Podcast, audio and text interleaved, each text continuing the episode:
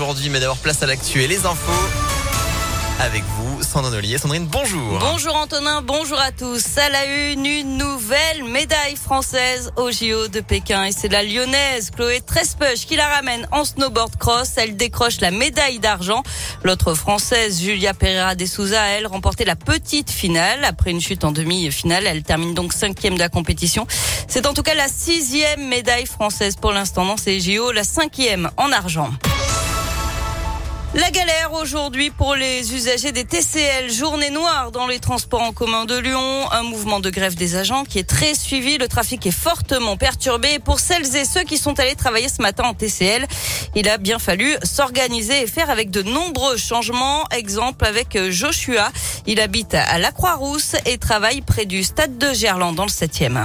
Ce matin, j'ai dû faire euh, C21 jusqu'à Terminus PRH pour prendre le tram T2 jusqu'à Jean Massé puis encore prendre le métro B jusqu'à euh, Stade de Gerland. Bien 20 minutes de plus, quoi. C'est la galère pour tout le monde, parce que de toute façon, après, on prend tous le même chemin, donc euh, on se retrouve vite dans tous le même bus, et même en ces temps de Covid, on est tous collés, on est tous serrés, euh, c'est des bus remplis à craquer, c'est pas fou, quoi. Joshua qui a donc mis une heure ce matin pour arriver à son travail au lieu de 40 minutes habituellement. Le pont de Couzon-Rochetaillé à nouveau fermé. Hier en fin de journée, un camion a tenté de franchir la passerelle et a arraché le portique de sécurité. Le pont est donc fermé jusqu'à nouvel ordre. Il reste quand même ouvert aux vélos et aux piétons. C'est la troisième fois qu'un incident de ce genre se produit en moins d'un an.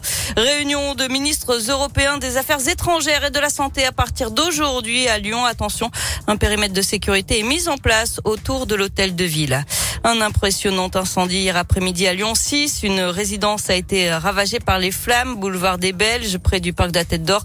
Le feu s'est déclaré dans les combles de cette villa de quatre étages, laissant échapper un gros dégagement de fumée. Une cinquantaine de pompiers ont été mobilisés pour lutter contre les flammes. Euh, certains étaient encore sur place ce matin pour une mission de surveillance. Allez, on revient au sport pour terminer. Du basket et les filles de l'Asvel qualifiées sans jouer en Coupe d'Europe. Elles profitent du forfait des Russes de Siktigvar.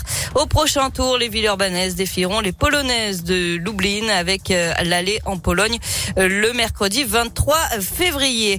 En foot, Monaco s'est qualifié pour les demi-finales de la Coupe de France. Victoire hier soir 2 à 0 contre Amiens. La suite ce soir avec un duel de petits poussés entre Bergerac et Versailles, deux clubs de National 2, l'équivalent la quatrième division. Et puis un derby du Sud aussi entre Nice et Marseille. Merci.